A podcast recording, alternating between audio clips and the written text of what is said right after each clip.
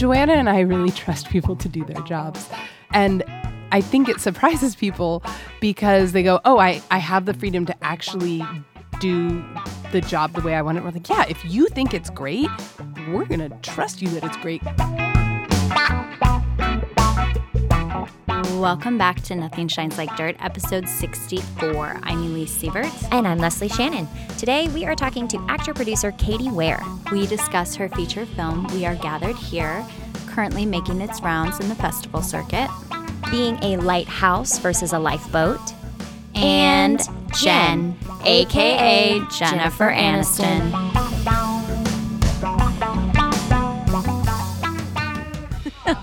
Get it out. Get it out. No caffeine, Katie. No caffeine. Um, so in college, I was part of a sketch group one year. I was this is probably the most terrified I've ever been to audition for something. Um, was for this group called Spring Sing Company. UCLA does a massive talent show every year, um, and uh, people like.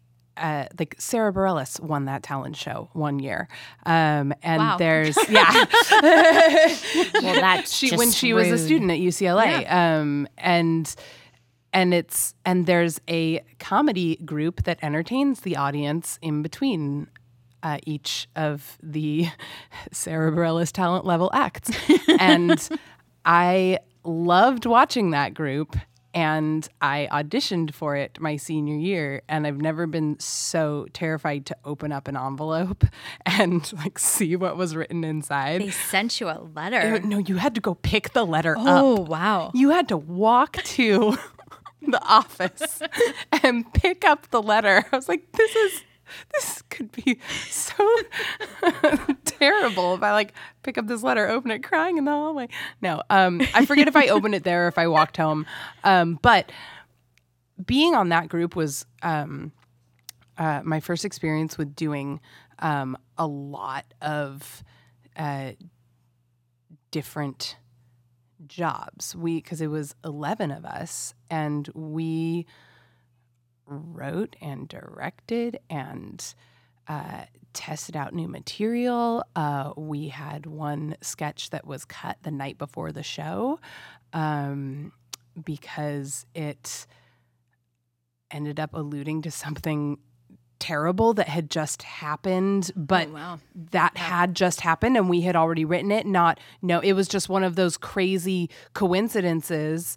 Um, and so we had to rewrite the night before. And so n- now when I, you know, end up show running a sitcom and we have to rewrite on set, I know what that's like. Um, uh, and I really enjoyed the collaboration with that group of 11 people.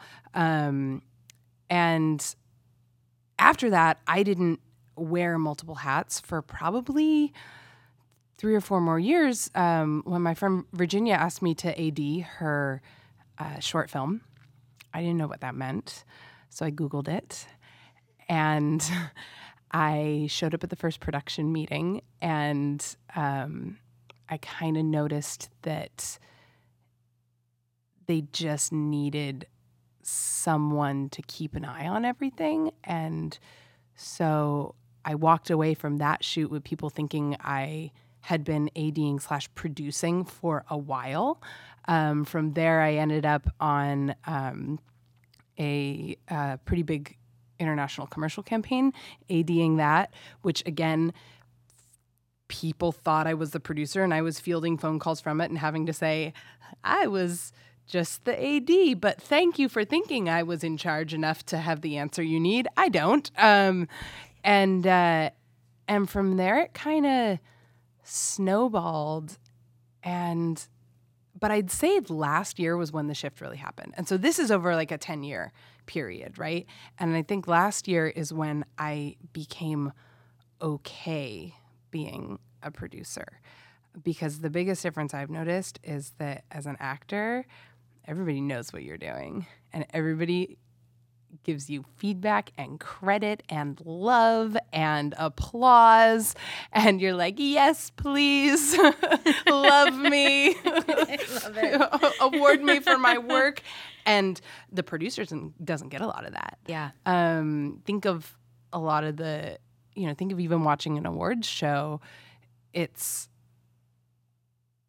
I know the who producers wins best get picture. yeah, the you know producers who get the director yeah. you know who the stars are um maybe if it's like a big shiny flashy producer i mean i feel like we all knew when harvey weinstein won something but Mm-hmm. and I look at that and I go, well, that actually says a lot about him because in my mind, I think the greatest producers um, don't need that credit um, and and know that what they're doing behind the scenes That is power. mhm, making everything run so smoothly and making sure just everyone is having a lovely time. And I've been so fortunate to work for Gary Goetzman at Playtone for quite a few years now, and he is just a master at this. Just watching him absolutely thrive behind the scenes. And um, I mean, he gets plenty of credit, and the people who want the best producer in town will call him up. You know, the, the the people who need to know know. But for me, it was really hard to make that shift from actor to producer. The the shift of being okay not getting the credit. Um, and doing that in a purposeful manner going oh i'm i'm going to do this knowing i'm not going to get the credit but that's okay with me and last year uh, making my first feature film uh, in 2018 was where i actually enjoyed that aspect of it enjoyed the let me put all the pieces together start the engine and then watch everybody else do their magic. Um, so that's been it's been really freeing and it's allowed me to really um, run with the producer side of my career now which is exciting and new That's super exciting. Yeah. I, I love the word freeing and it's it's kind of it's kind of like giving yourself permission and there's something freeing in that of just like I don't know I, I think that's really wonderful and also that idea of credit and so much with acting there's not a lot of pay at first and a lot of it that's how you get your pay is by the recognition of oh I did this project or Uh-huh. I can show people like I'm I'm doing this and um producer too we've had a lot of discussions with producers on the show of like what do you do as a producer? Because there's so many different types of producers too. And people you know they go to the movies and they see the long list of names at the end and they don't even realize what 90% of those people do for a film you know? I think it was a happy accident that I stumbled into producing by way of ADing and not knowing what the heck that meant because that meant I had to respect everybody else on set and what they were doing and I had to learn and pay attention and ask questions and um and it just gives me this you know, insane appreciation for every little thing that gets done on set. Um, so much when you're starting out making your own content, you're doing it for zero dollars, obviously. Yay. Um, and so, you know, we we had a crew on set for my feature. We had a crew of like twelve. Um, then we made a web series. Our uh, part of our marketing scheme, marketing campaign for the feature is actually a, a like a prequel web series introducing you to the characters and kind of the inciting moment that leads into um, what the feature actually is about. And our editor on that, she was so funny. She goes, um, you know, she had put like a couple minutes in at the end of each episode for for credits and we're like we had four people on set you can we can have one card at the end which is why so many people are multi hyphenate these days because there's no money and it's like okay i got to Mm-hmm. Yeah. learn how to ad or i got to learn Yeah. how to you know, sounds. Leslie's like learned sound over the Yeah. years, Yeah. you know. and- I, I don't ha- really have any idea what I'm doing. You're running so the show here. Yeah, These yeah. microphones look very professional. They are very professional. They're thanks to my husband. yeah, He's the sound. he's, he's our producer in the behind the scenes. Yeah, he does our- a lot for us. Yeah, he doesn't get a lot of credit, but No. he's the he's the reason that our podcasts sound worth a shit. Um, Yeah. is mainly because him. I tried to sit down with him once and learn how to mix. Mm-hmm. And about 10 minutes in, I was completely glazed over Mm-hmm. and was like, I can't. He's like, Yeah, I went to school for four years to learn how to do well, this. Well, and Leslie's not giving herself enough credit because Oh, you well- set this whole thing up, and she's doing a great job. Well, she, you are learning. I, You're learning oh, a lot. for sure. Like I've definitely learned. I'm much more comfortable now than I was, you know, three years ago. Yeah. Yeah. But but still, You you, have know, to dive in though. You I do. so I um was really fortunate to be directed by Jennifer Aniston once. Oh, this sounds like a fun story. So it was part of a a program I did, um, an acting program that I was in, where they would uh, they would bring in, um, like once every couple of months, they'd bring in some big fancy star to um, address the whole group of us, and um, if we wanted to perform a scene, we could put our name in a hat, like literally put our name in a hat, and then they would pull the name out. Um, and uh, my name was one of those pulled from the hat when uh, Jen was doing her. Um, I love that you called her Jen. yeah, yeah. I mean, one of my instructors is actually very good uh, friends with her, and so would always refer to her as Jen. Jen. So like I'm "Oh, Jen. she seems also like Jen.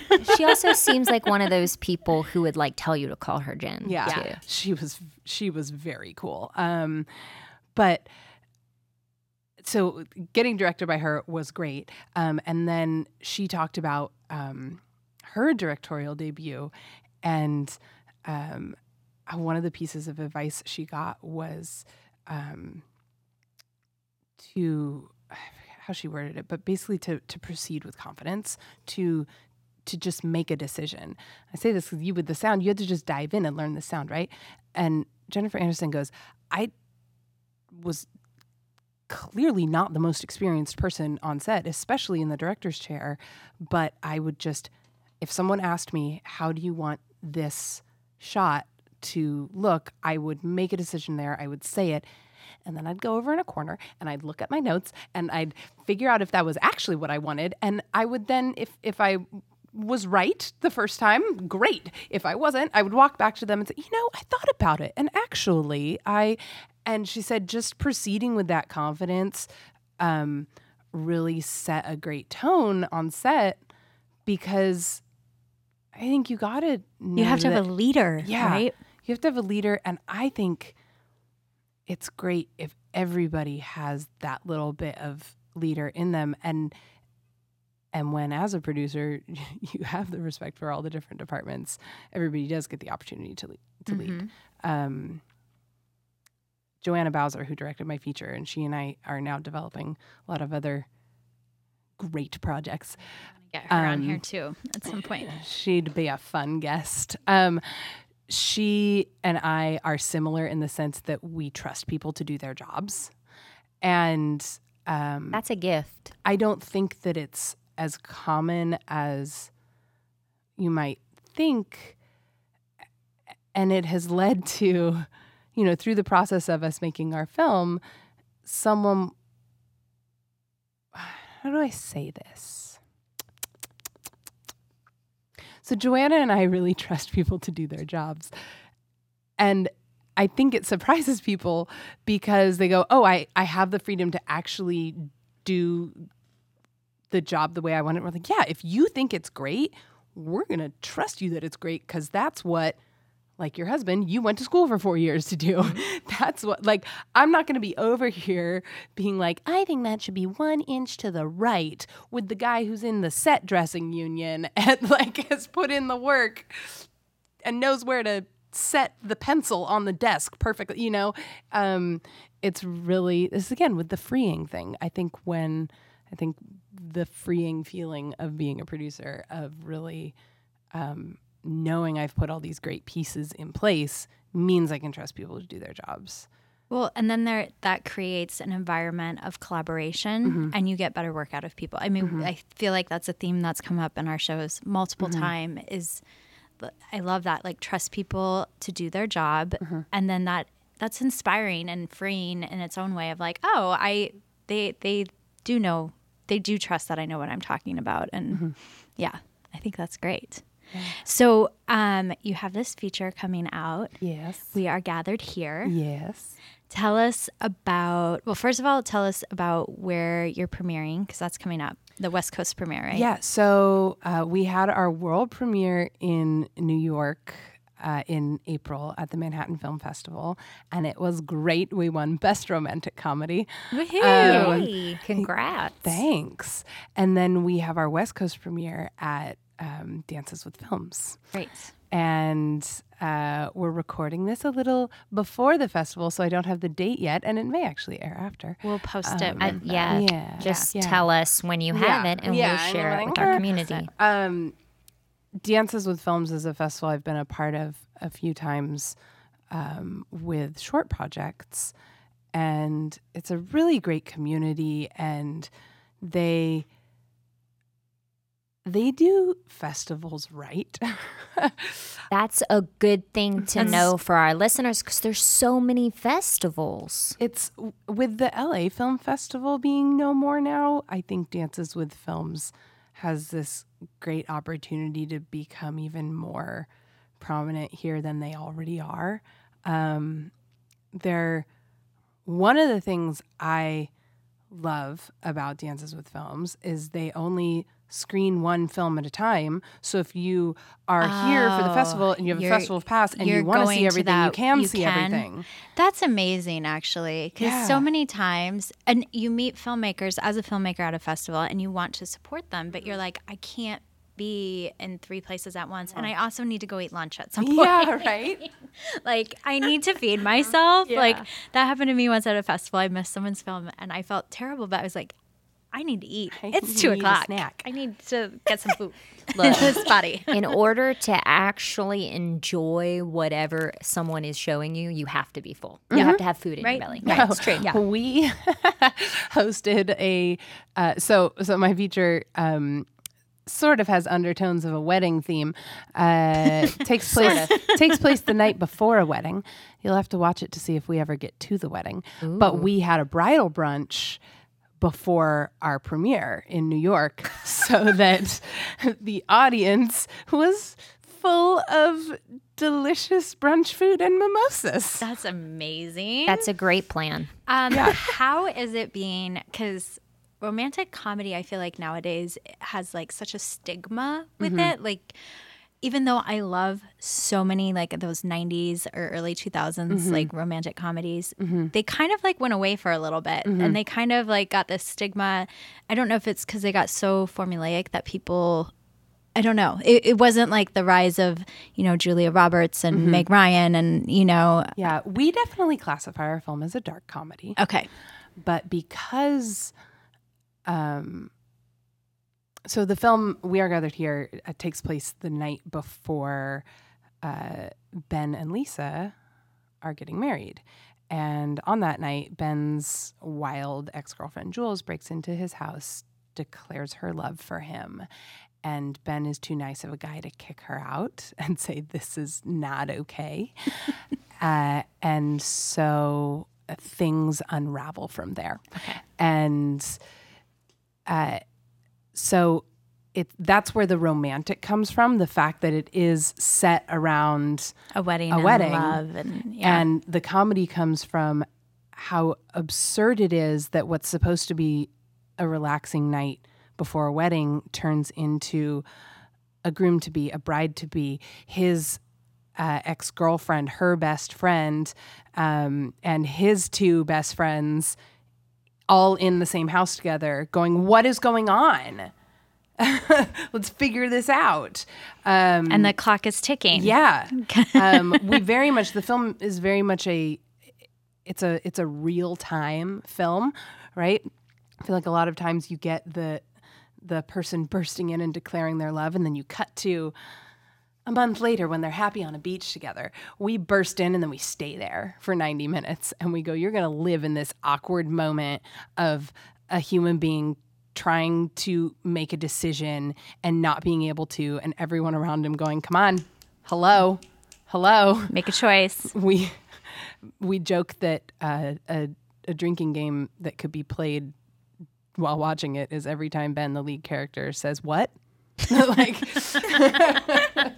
um, there's there's a lot of what's in the film because because it is a what situation. So you've got the the romance that it's set around, you've got the comedy and the absurdity, but the the dark comes from the fact that this is a really shitty situation. Yeah. Um, and uh, so the film comes from, it's based off a play I was in five years ago.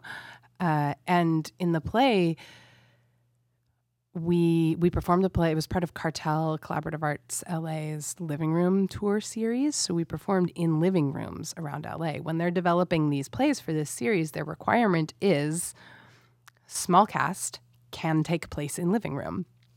Um, and so the writer of this piece wrote a six person play that took place in an actual living room. It didn't have to be a living room and just that a living room could play it. He was like, no, we're actually going to live in the living room.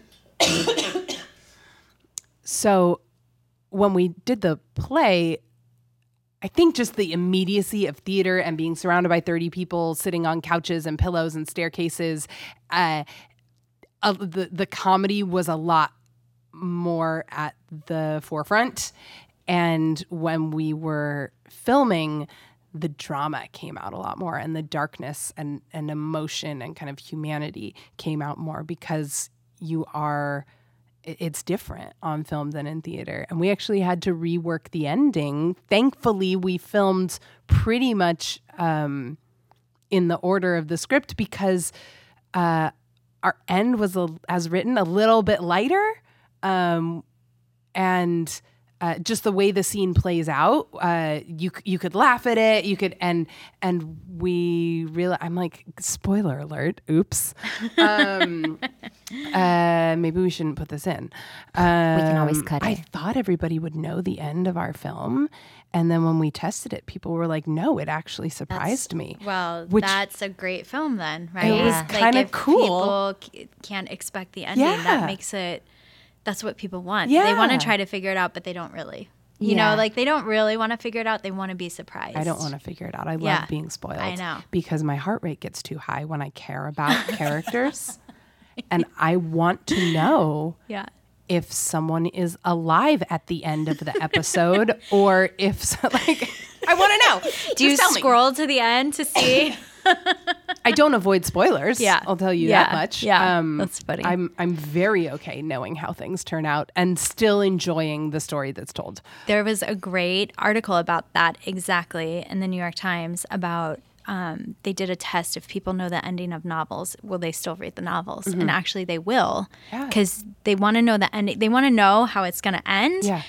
And then they'll go back and read. So so many people I know do that. You know, they'll go to they'll get into like the first thirty pages of a book, and then they'll go to the end to see like who who lived, who died, who, Yeah. whatever, and then they'll finish the book. And you would think people just would be like, okay, Yeah. I'm done with that book. Put it on the shelf. Human beings want entertainment and they want stories. I mean, Yes. storytelling has been part of who we are since the beginning of time. No. Um, yeah. And I look don't- at it right now with all the different I mean, all the different apps you can get content on these days and I'm a little overwhelmed. Um, I'm also overwhelmed. I'm glad I'm not alone because I, I like I love when people tell me like what they're watching and what they're they're participating in and all of that. But like you, you have to prioritize whatever it is that you can watch at that time and also like what kind of mood you're in. Like there are certain people who are like, you should totally watch this documentary. And I'm like, I can't because I watch the news and I can't do both. Um, like, I watch you know the I mean? news. I watch. It's baseball season right now, so I don't watch very much narrative television at all because baseball games are so long, and I love baseball. That's awesome. No, that's really Um, awesome. We watched uh, finally I'm like finally working my way through the awards season films from last year.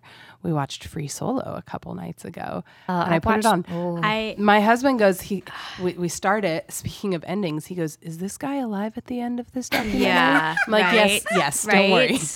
I actually, well, I have a new baby. That's why I fell asleep. Not because Mm-hmm. it wasn't entertaining. It was very entertaining. But yeah, I was feeling the same thing. He, he- It's what did it? It is. He's such an interesting person It's fascinating. too. I loved when they brought in the science of it. When when the Oh, I when they were doing the CAT scan? CAT scan. Yes. and she goes, That's about as far as "Yeah, I got 'cause it was this- too stressful This part me." of your brain, which for normal people, if someone if they walked into their house and someone shouted surprise at a surprise party, this part of their brain would light up because it would be exciting for them. Yours doesn't light up.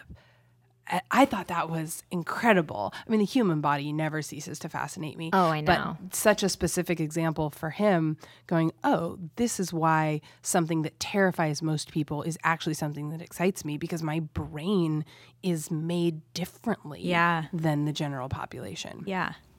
That was I'm so cool to me. Yeah. Yeah. I'm sure those scientists too were like, oh my God, can we like study you more? yeah, no joke. Yeah, I mean the human body is just incredible. You're like, how did like I have days, especially where I'm feeling completely not functional. I'm like, how do you work? like I'm not I'm not working mostly, but you're still keep going. I really appreciate that. Thank you. Yeah. yeah. What's your favorite baseball team? I have to ask. yeah, that's what I was gonna So ask. um, I have split allegiance because I like baseball so much.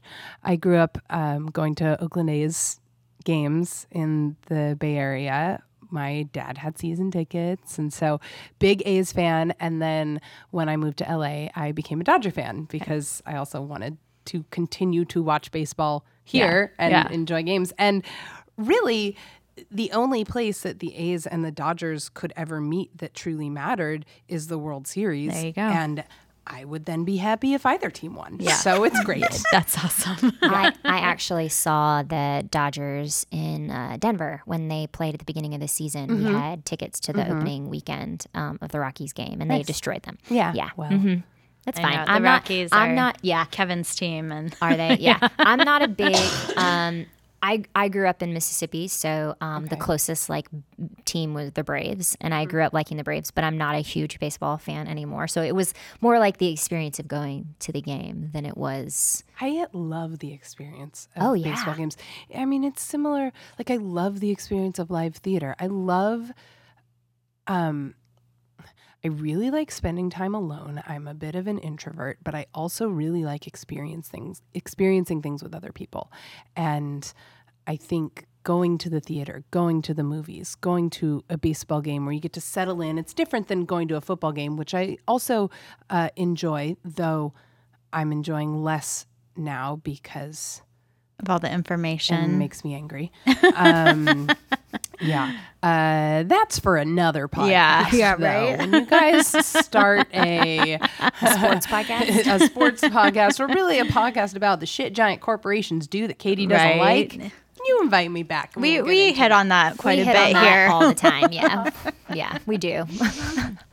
Um, I enjoy the the yeah that that community experiencing something together. I think that's why I thought I was going to leave LA after college because I was a theater girl. Um, and I was going to go to Chicago or New York, and I was going to perform in theater for the rest of my life. Yeah, I Uh, was too. And Hi.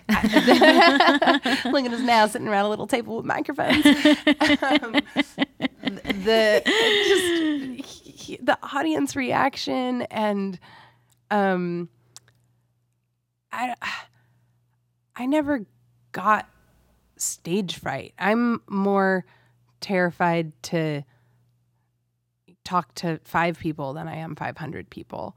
I love that I love performing. I love being up on a stage. And that's why, even though I'm a producer now, the actress side of me will never die because I love it. Well, there's a theatrical thing about being a producer of you know being the ringleader Mm-hmm. Of the putting on a circus. You're putting on You're a show, still putting on and you're show. keeping people happy, and you're selling you're selling everything Yeah. to everyone, and Yeah. you know and you're make and you and you you're like a duck that's little legs are going under the water 90 to nothing. Oh, I was like, And where then is you're- she going with this? You're like a duck. No, you don't look just like quacking, one. quacking orders. I mean, I, this analogy could go on and on. Um, but yeah, like you, you, you have this facade of, um, you know, everything's great. It's great, and and not that like there aren't times where it cracks a little, but I feel like part of being a producer, with my own experience, is that you're, you're making sure that everyone else is okay, mm-hmm. and you can't let them know that you're not, mm-hmm. even if you're not. Or you have a few people on set maybe that you can let know that, or in the process, but Yeah, It's I- limited. I, so the most difficult production I ever I've worked on, I won't say what it was, but that person who I could tell things were not okay to was my roommate's puppy, and I would come home and I would steal her. And I would lay in bed and cry with the puppy, who was actually like a 14 year old dog, like not a puppy at all, but very small. So, Yeah, puppy. puppy. Um, I call all dogs puppies. yeah. You're just a little puppy. Uh, yeah, definitely, definitely have to have that release at the end of the day sometimes. Yeah. Um, it's it's funny you say as a producer you're really taking care of people. Um, many who I've produced with and for say, uh, Katie, you'd be such a good mom. yeah, yeah. and it's it's It's it's a yeah. similar skill set to me. I go, great, give me a bunch of like teenagers, and I'll be their mom. Like I, it, it's it's very different. I think from being the mom of an infant. You can speak to yeah. that. I mean, it, um, nobody's like pooped on me on set yeah, yet. yeah, or spit up, Yeah. or you There's know, time. want to be attached to your boob the whole time. Yeah, I mean, I'm hopefully sure moving past Yeah, that in this right, right. now. Uh, that's what I was just about to say. I was like, doesn't mean they haven't tried, but you know, Yeah. they're not allowed to. I th- I was very sheltered growing up, even though I grew up in the Bay Area, a big city. Um, uh, going to public schools, doing theater, always around tons of people, but I didn't experience anything because I was so busy.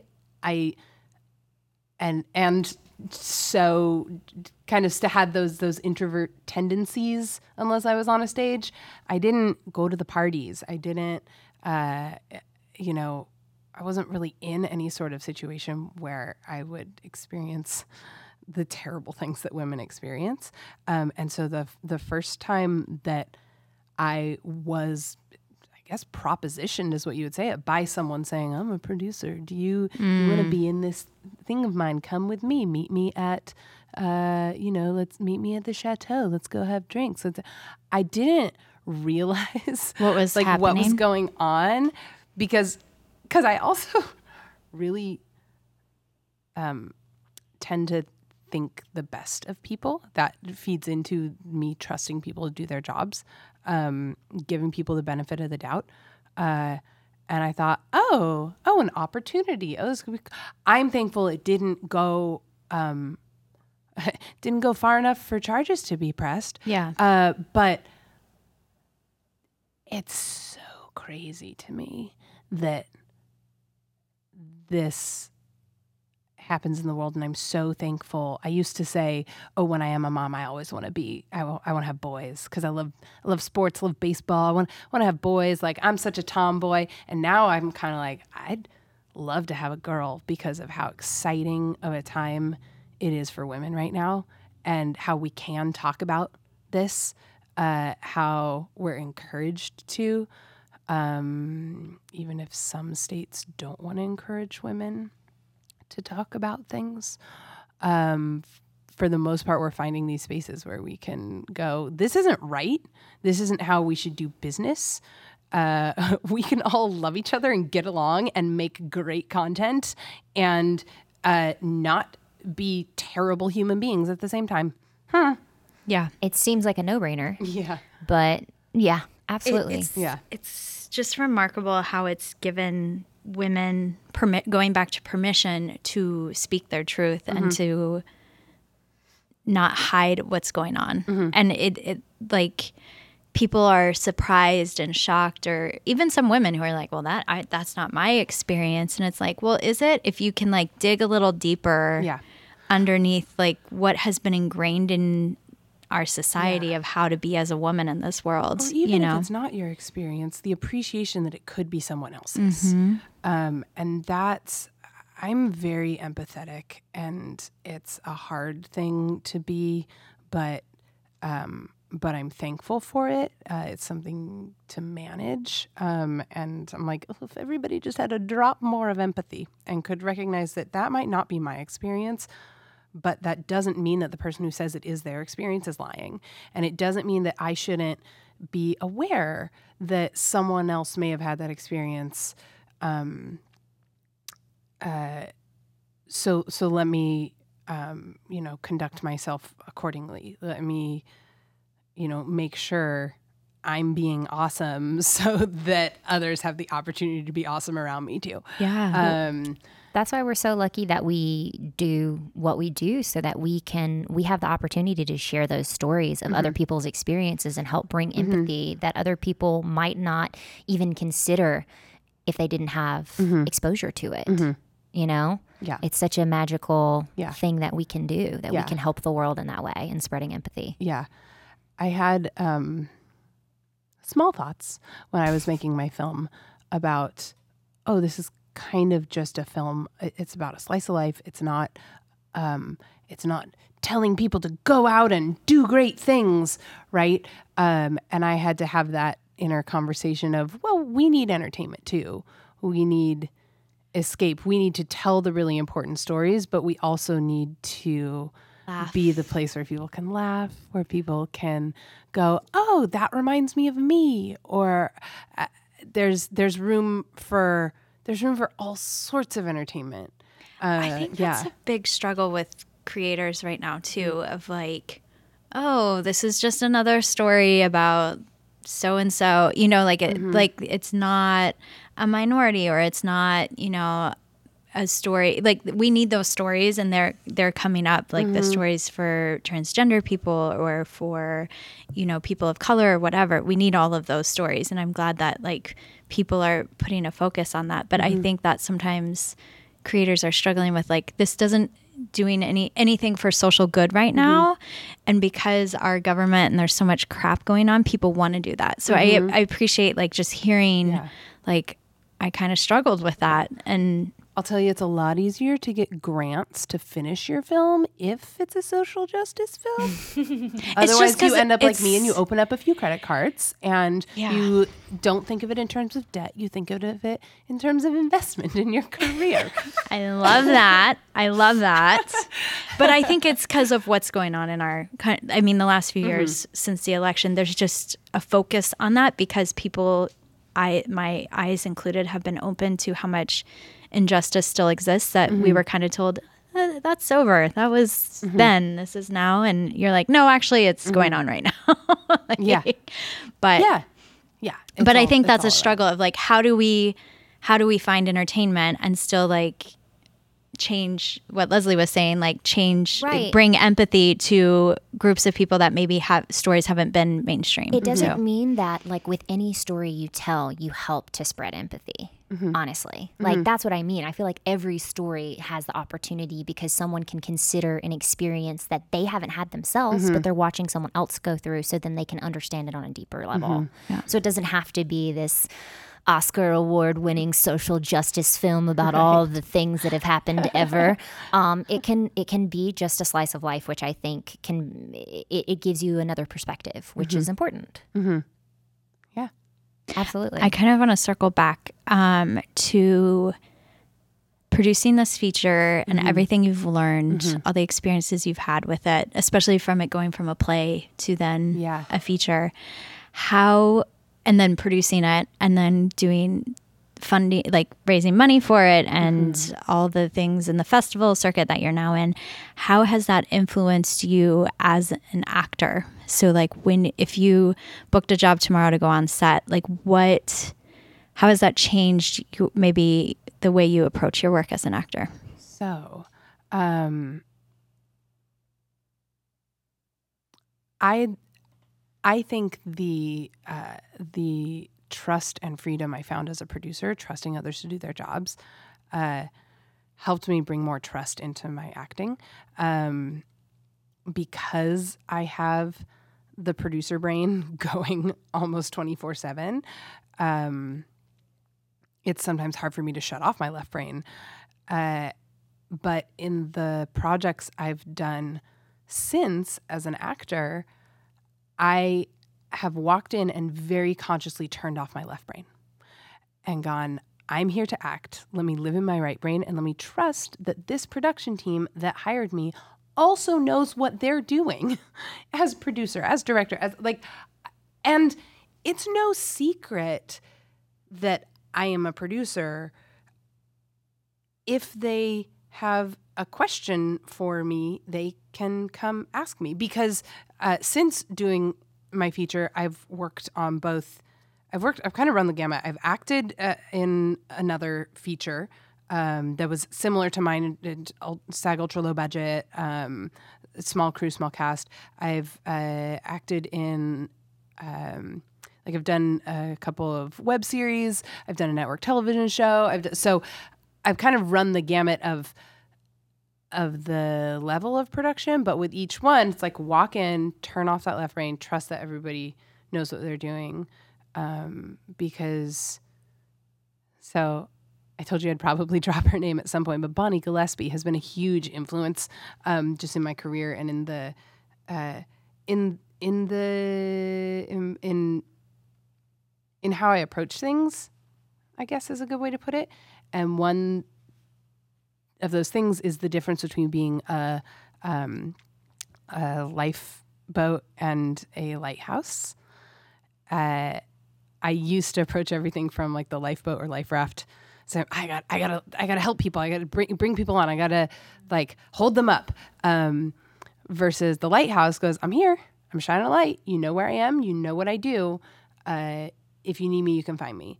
And that's been so helpful as an actor and as a producer because, yeah, I'm not shy about um, my knowledge and my skill set. And it's not for me to force on other people. It's for me to like live here in my world, do what I do really well. And if someone goes, Oh, I have a question, let me go ask Katie about it. Then I'm there to be like, yes, let me be your life raft because I still really helping, Helping people, people. And, and lifting people up. But it's much less stressful for me uh, to, you know, not have to be paddling around all the time. Uh, as a boat, duck- and instead, Yeah, yeah, See, duck. we're, we're just really on a very nautical theme Yeah, yeah, today. yeah. I'm into it. Let's do it. Great. Um, but that was that was interesting for me to see as an actor because before then, if I walked on set as an actor, I'd be like, oh, what what's um, you know what's happening with with this department over here? How can I help out here? Oh, they. Mm, I better shift this way because the eye line's going to be off. No, no, no. Let me let the team that's actually there in charge tell me what to do because then I can get to have more fun as an actor too Yeah. Yeah. because I love it when I can just live in my right brain. I don't do it as often now, but it's so much fun Yeah. just being present and listening and giving and yeah, that's Mm-hmm. great.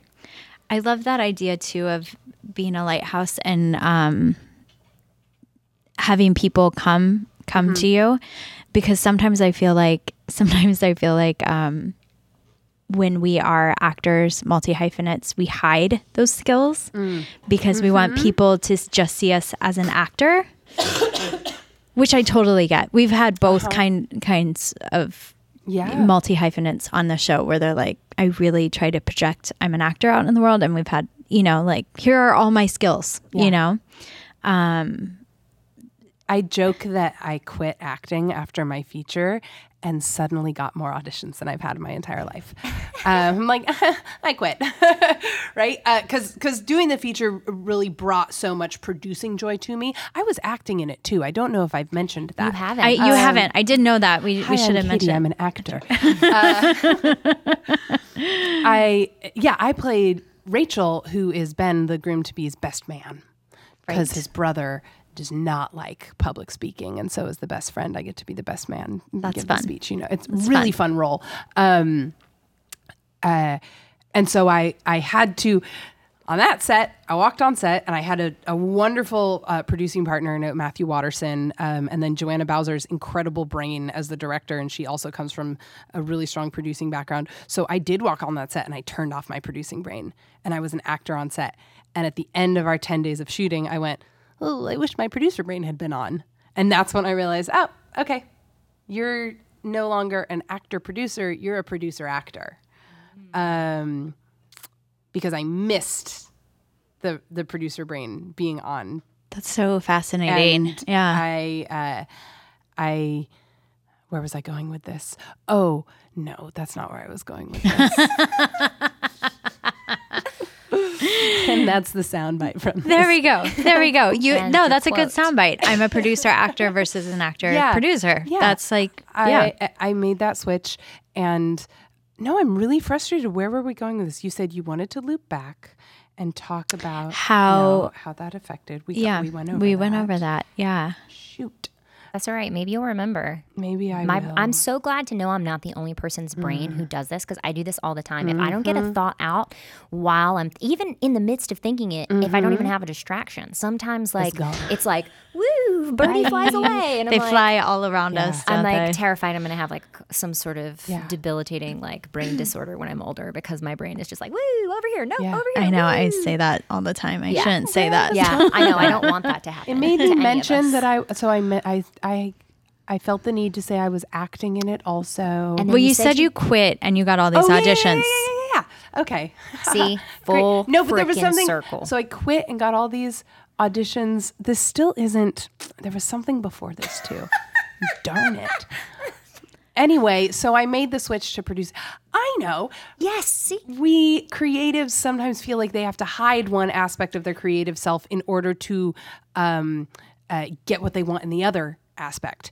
And um, yeah, it's funny. You go back even 10 years, and uh, heaven forbid you're a hyphenate, right? Uh, y- Oh yeah, yeah. It's more. people it's, told you to I'm hide sorry. it hardcore. You have Yeah. to create your own content. Oh, I'm sorry. Poor you. Look at you, a, a writer, director, producer, actor. Right. Isn't that precious? Yeah. And now it's like, heck Hey. yeah. Yeah. like every everybody's doing Yeah. it. So when I made that producer actor switch, I actually, so I had been really, you know, pursuing the acting, putting the energy into the acting, and producing when opportunities fell in my lap. And then it really flipped uh, last year to uh, pursuing the producing, developing things with an eye to produce, and acting when it falls into my lap. Suddenly, a whole lot more acting was falling into my lap because I had released it, and that's.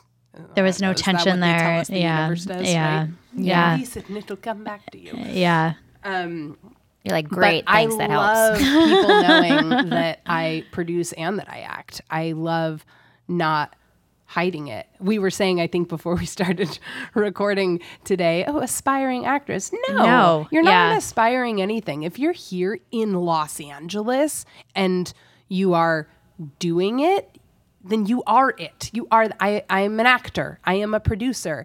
I, because the amount of work we put in on a daily basis for this, I don't care where your paychecks are coming from right now. Mm-hmm.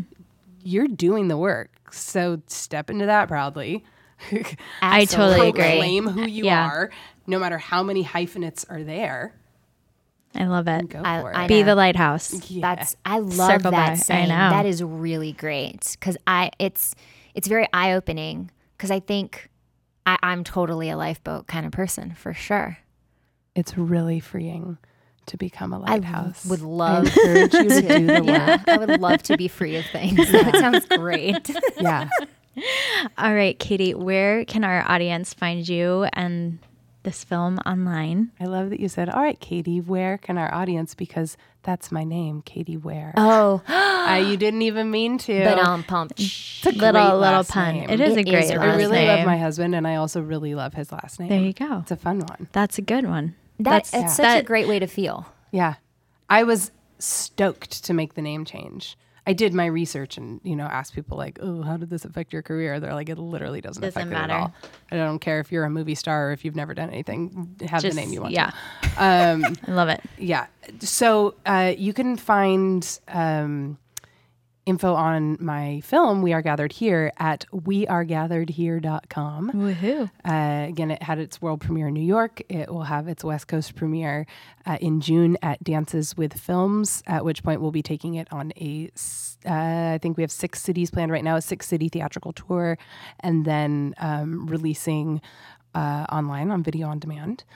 Um, so wearegatheredhere.com, and you can find about out about me at katieware.com. Woohoo. Amazing. Yeah. Um, I had to make a quick. I have to ask a question. yeah. Okay. Oh, Um, go for I, it. I it's because I didn't have this open. My brain Okay. is again, it's crazy.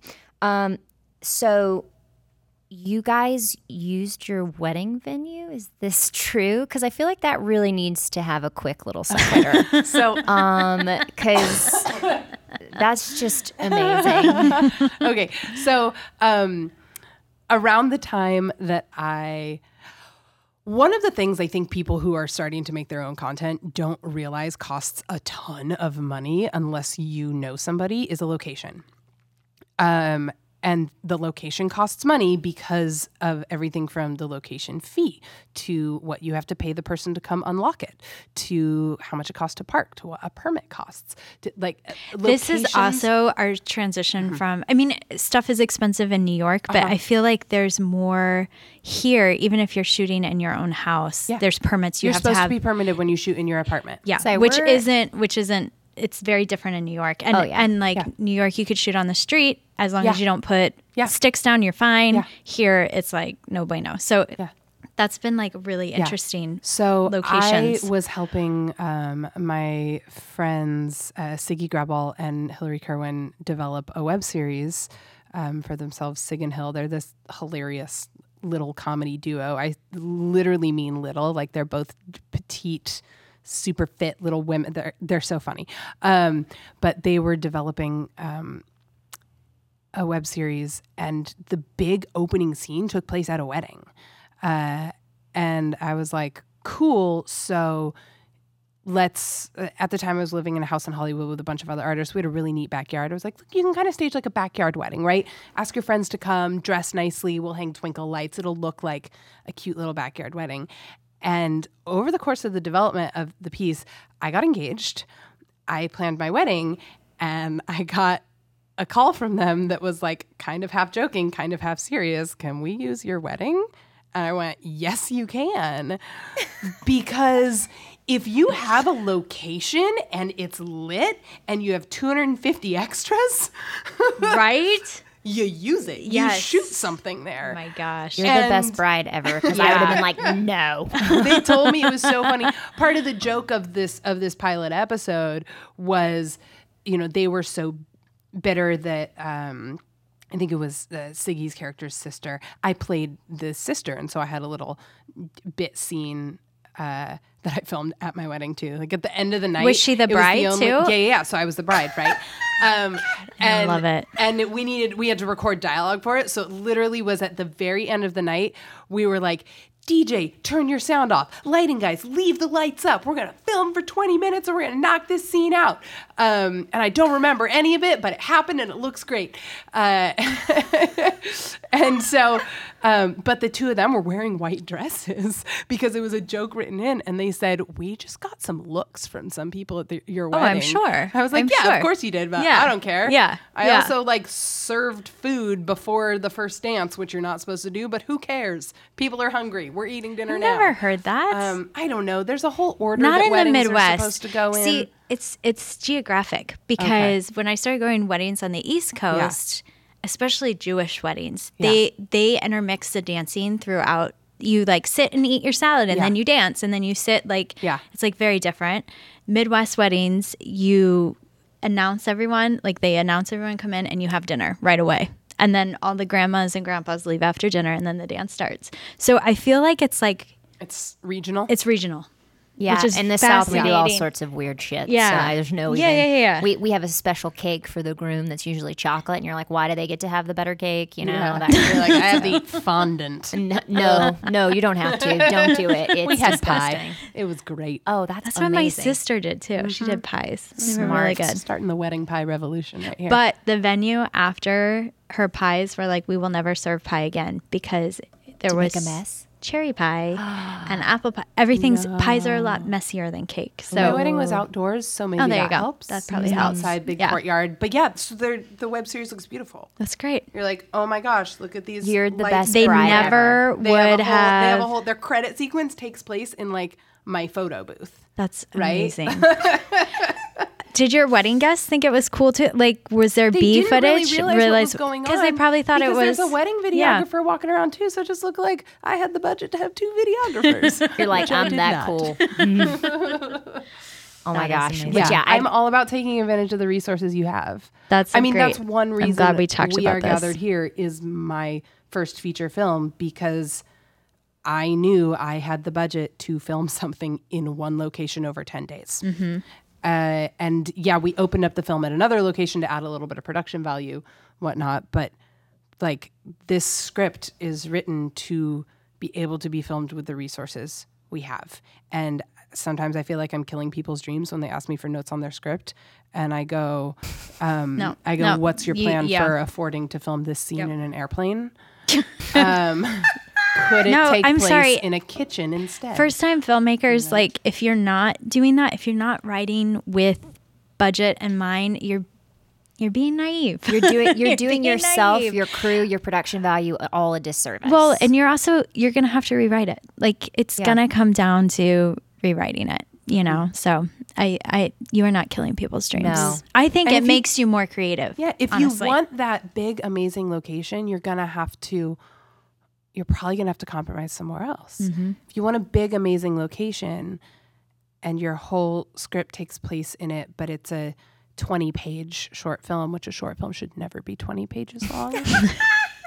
Unless like everyone who's ever read it tells you it's the best thing they've no, ever that's read in their another that's life. another thing that's come up a lot But on this all podcast. 20 pages take place in a castle and you don't have free access to a castle, but you can afford one day in a castle, then make five pages take place in the castle. And everything else has to take place somewhere else. Or if the script is only five pages long, which is a great length for a short film, yeah. yeah. in Yeah. my humble opinion. Yeah, Yeah. no, that's great Awesome. producer advice. I, I just. I saw that and I was like, I have to ask No, her. I It's such a fun story. I'm so thankful that Siggy and Hillary gave me the opportunity to have that story. it's a great they story. asked. Yeah. That's great. That is Katie, great. I feel like we could talk to you all day. Yeah, absolutely. You have so many great little tidbits. It was really fun talking to you. I know. I feel like we did a very strange thing in the sense of like s- giving the audience all of your specifics as to where they can find you and about the film, and then Yeah. we've gone on this tangent. okay. And now Um, we're gonna just talk about random things. Oh, I mean, we can do whatever. it's like there are no rules here. like, There are no rules. about? Like, right? Baseball. making movies, Um, maybe. it's it's a human podcast. It is. so It's we, about. It's like a conversation. It's Yeah. The whole purpose of it is supposed to be like a fly on the wall, listening to a conversation. And this is what real conversations do. If your conversations don't do this, then there's something wrong with you. you need to right. If you new stay on task to. for your conversations. I was like, then I don't know who you are because I've never talked to you. well, thank you again for joining us, Katie. we really Yes, talking to you. Oh, I and check out. microphone very Oh, it's what's okay. the best time to do it? and check out her film. I can't wait to watch it. I'm definitely gonna go. I know. I'm when excited it's here too. in LA. Yeah, it sounds really fun. Awesome. Thank you so much. And thank you guys for listening. Thanks, guys. Bye.